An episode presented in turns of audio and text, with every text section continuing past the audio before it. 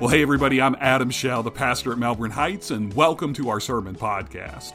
In this episode of our podcast, we are finishing up our sermon series called Back at It. And during this series, we're talking about how you can get back at it in your relationship with God when things cause you to stray away from God.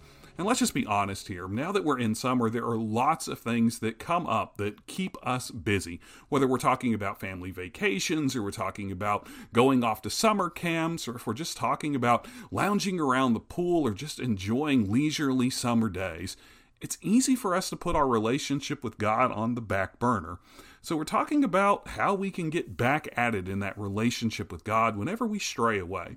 And last week we talked about the fact that the first thing we need to do to get back at it in our relationship with God is to realize that we're still good enough for God. No matter what happens, no matter why we may stray away, God doesn't turn his back on us. God always loves us. God always cares for us. And God wants us to be in a relationship with him.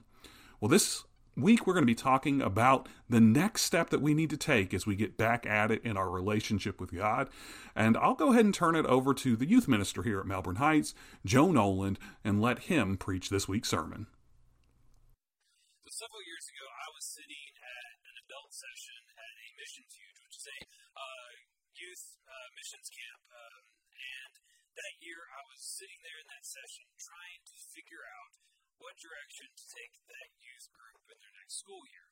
And while we were talking about a passage in Matthew during that session, the same one we're actually going to look at a little bit later this morning, an amazing idea for a growth plan for those youth hit me. And from doodling a little bit and from taking some notes and writing some stuff down, uh, I came up with this logo.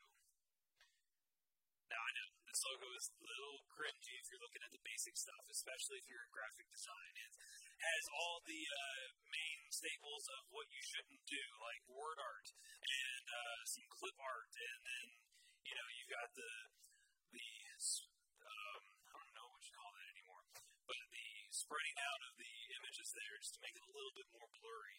But um, I'm not showing you this to show off my design skills because this was one of the first logos that I created, and I'm not asking you to be impressed or appalled by what I created.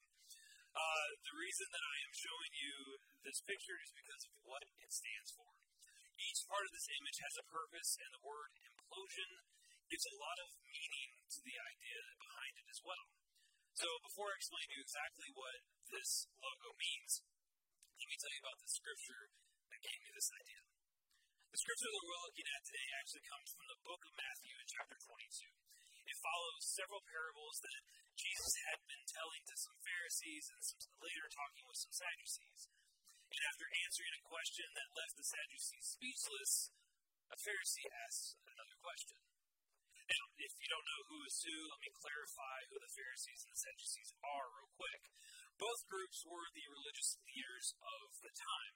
Uh, they were the experts in the law. Both sides made up the court system that was in Israel at the time. The biggest difference between the two groups was their status. Their status. See, the Sadducees, they were the elite.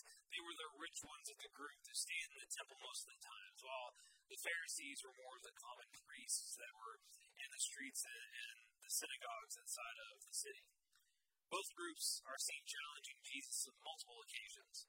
And well, the passage that we're looking at today is really no different as they're asking this question.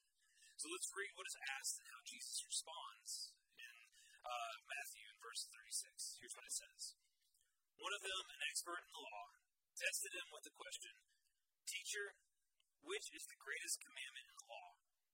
Jesus replied, Love the Lord your God with all your heart, with all your soul, and with all your mind. This is the first and greatest commandment. And the second is like it love your neighbor as yourself. All the law and the prophets hang on to these two commandments. So these verses were the starting point of all of the lessons that I created for this group, youth group for the next six months of uh, meeting.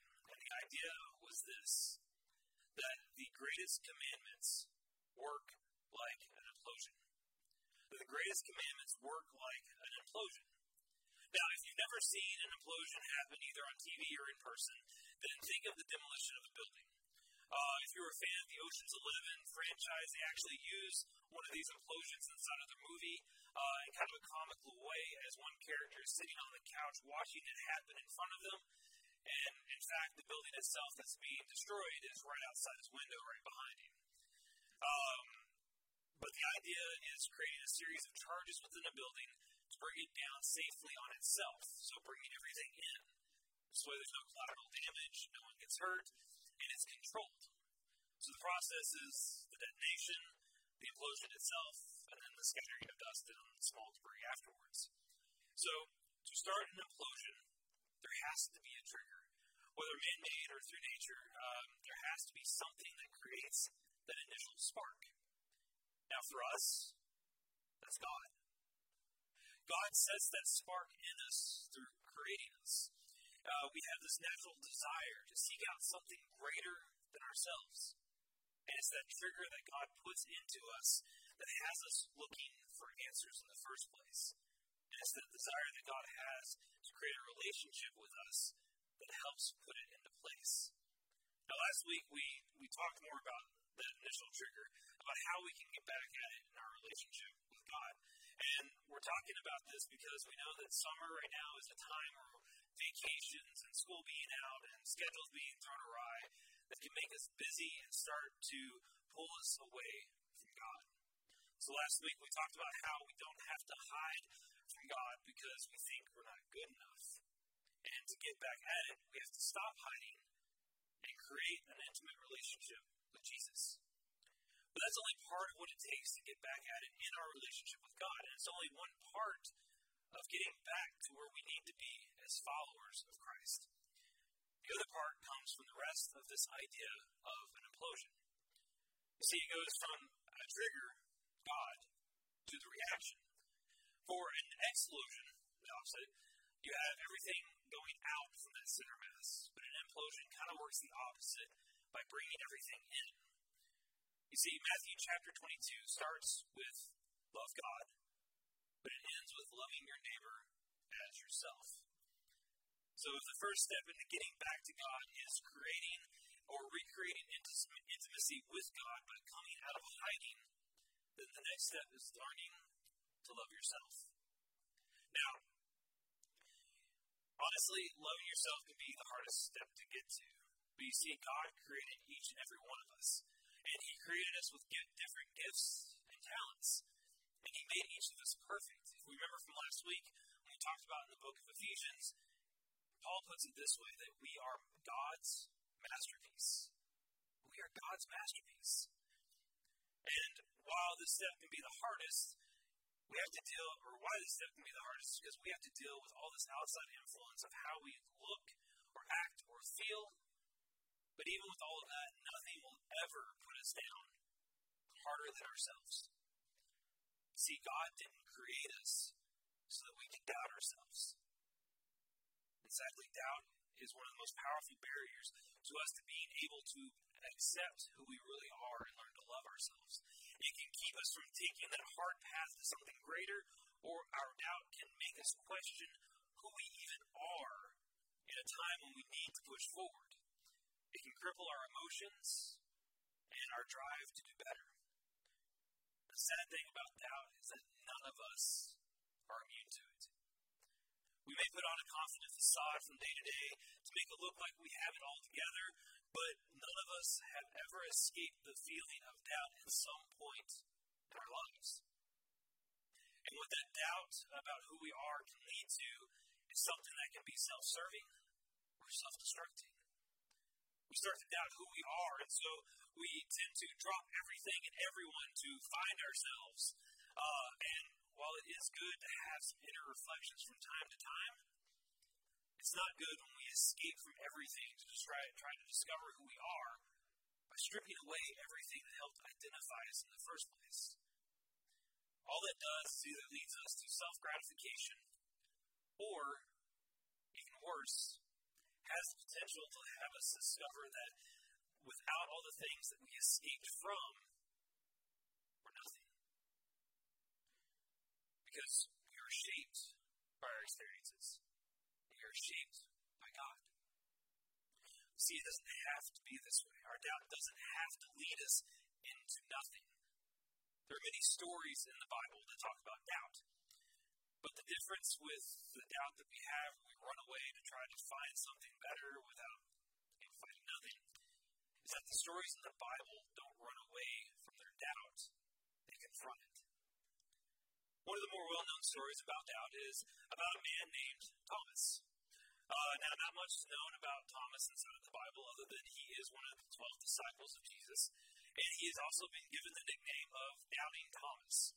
So, to uh, refresh your minds on how that story went, we're going to turn to John chapter 20, and we're going to be starting to read in verse 24. And here's what that says. Now, Thomas, one of the twelve, called the twin, was not with them when Jesus came.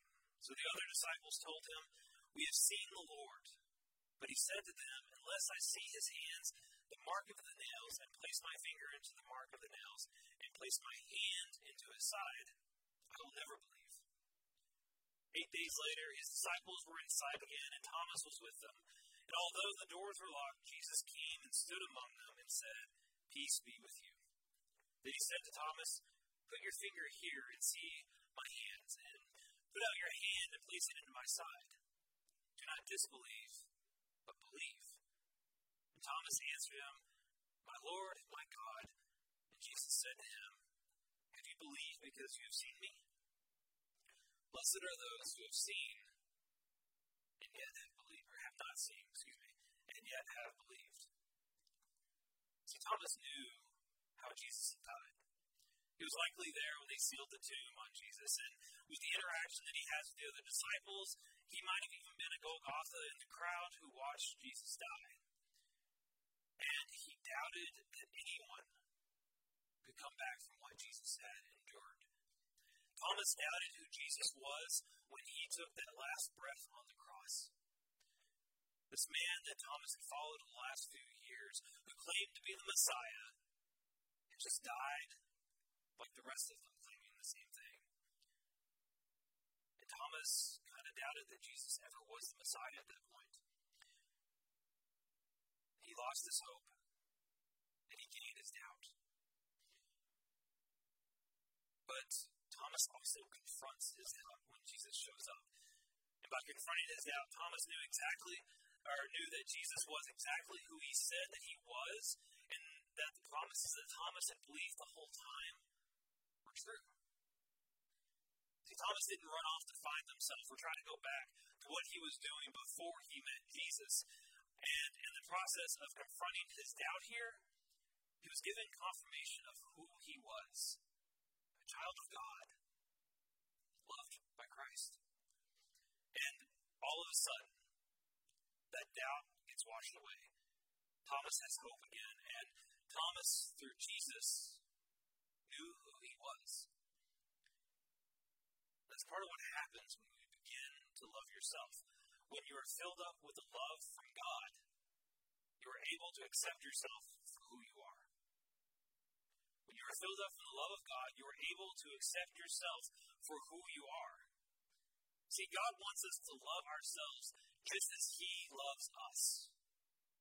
And if we can find a way to do that, then we can actually fulfill the rest of the passage that we read in Matthew a little earlier by loving our neighbors too.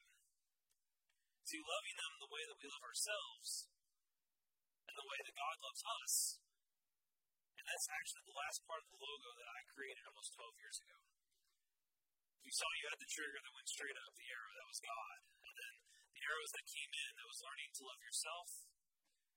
And then the last part where the arrows spread out, that's the, the last part of it. That's the disbursement of what comes out of the first two.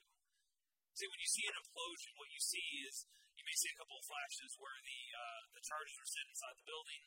Then you see the building fall in on itself, and then you see all of this dust kind of blow out at the bottom. It's got to go somewhere. But being with Christ, being a part of this implosion, of this is what happens after all of these come together. After God sets the trigger, after we learn to love ourselves, then we are filled with so much love that it starts to pour out from there. And this dispersion of debris is also the last step of what comes to getting back at it. It's letting the love that you have pour out with everyone around you. It's being able to take that love that God has for you, the love that you have for yourself, and bringing that love to the people in this world. Let me ask you a question real quick. When was the last time that you invited somebody to church? This isn't meant to be invasive. I don't want any out loud answers, or you don't have to respond to the trad of, you know, it's been two weeks, three days, and four hours. Um, I just want you to think about it to yourself and answer this question. When was the last time that you invited someone to church? Now, I know we all have great excuses about why we haven't. The more popular ones are I'm afraid of rejection, or I don't know how to start this conversation, or I don't feel like we're in the best location for it right now. But I want you to get beyond your, the excuses that your brain is coming up with and think about. Uh, stop thinking about the why and try, try to focus on the when. And again, not calling anybody out, not trying to make you feel bad, um, and I don't want any answers out loud. I just want you to think about it. And while you're thinking about it, I want to ask you another question as well. This one probably more important than the first one.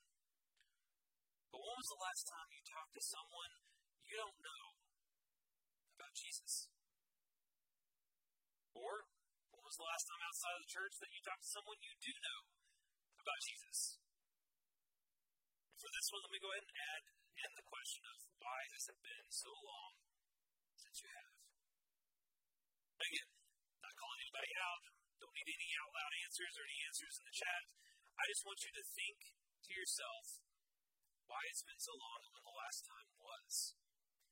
And be honest. Don't short yourself by lying to yourself of reasons of why you haven't. Just why has it been so long? Now, um, again, I'm not trying to make anybody feel bad by asking this question. I ask this question simply because this is part of what it takes to get back at it with our relationship in God fully.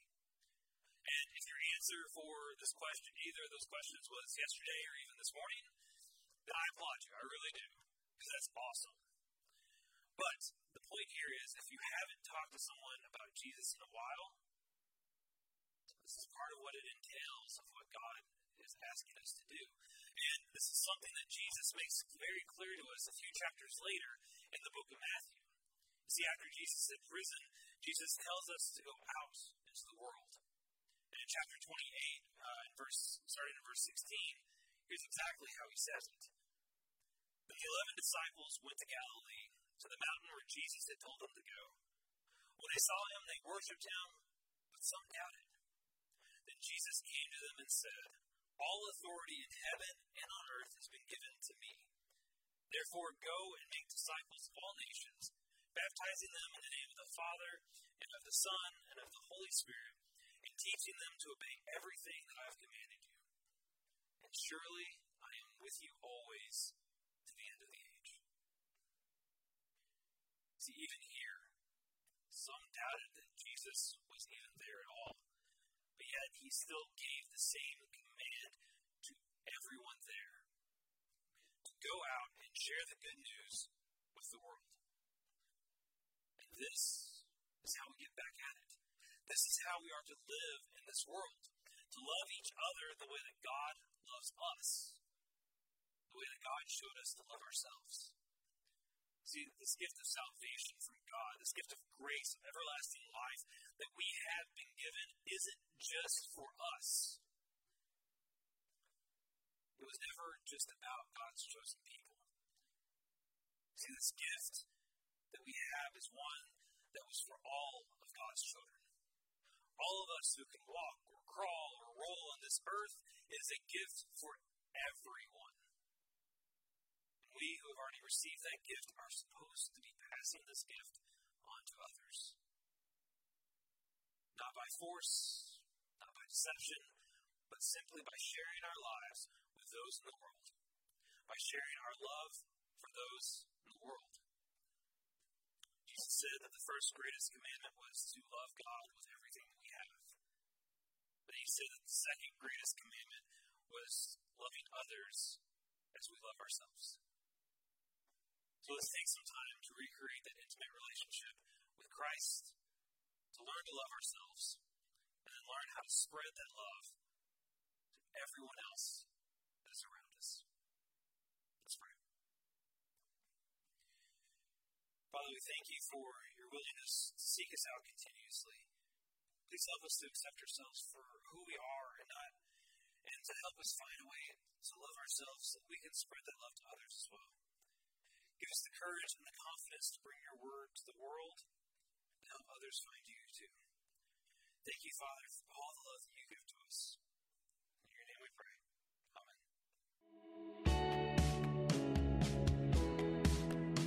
Well, hey, it's Adam again, and I just want to thank you for tuning in to this episode of our sermon podcast.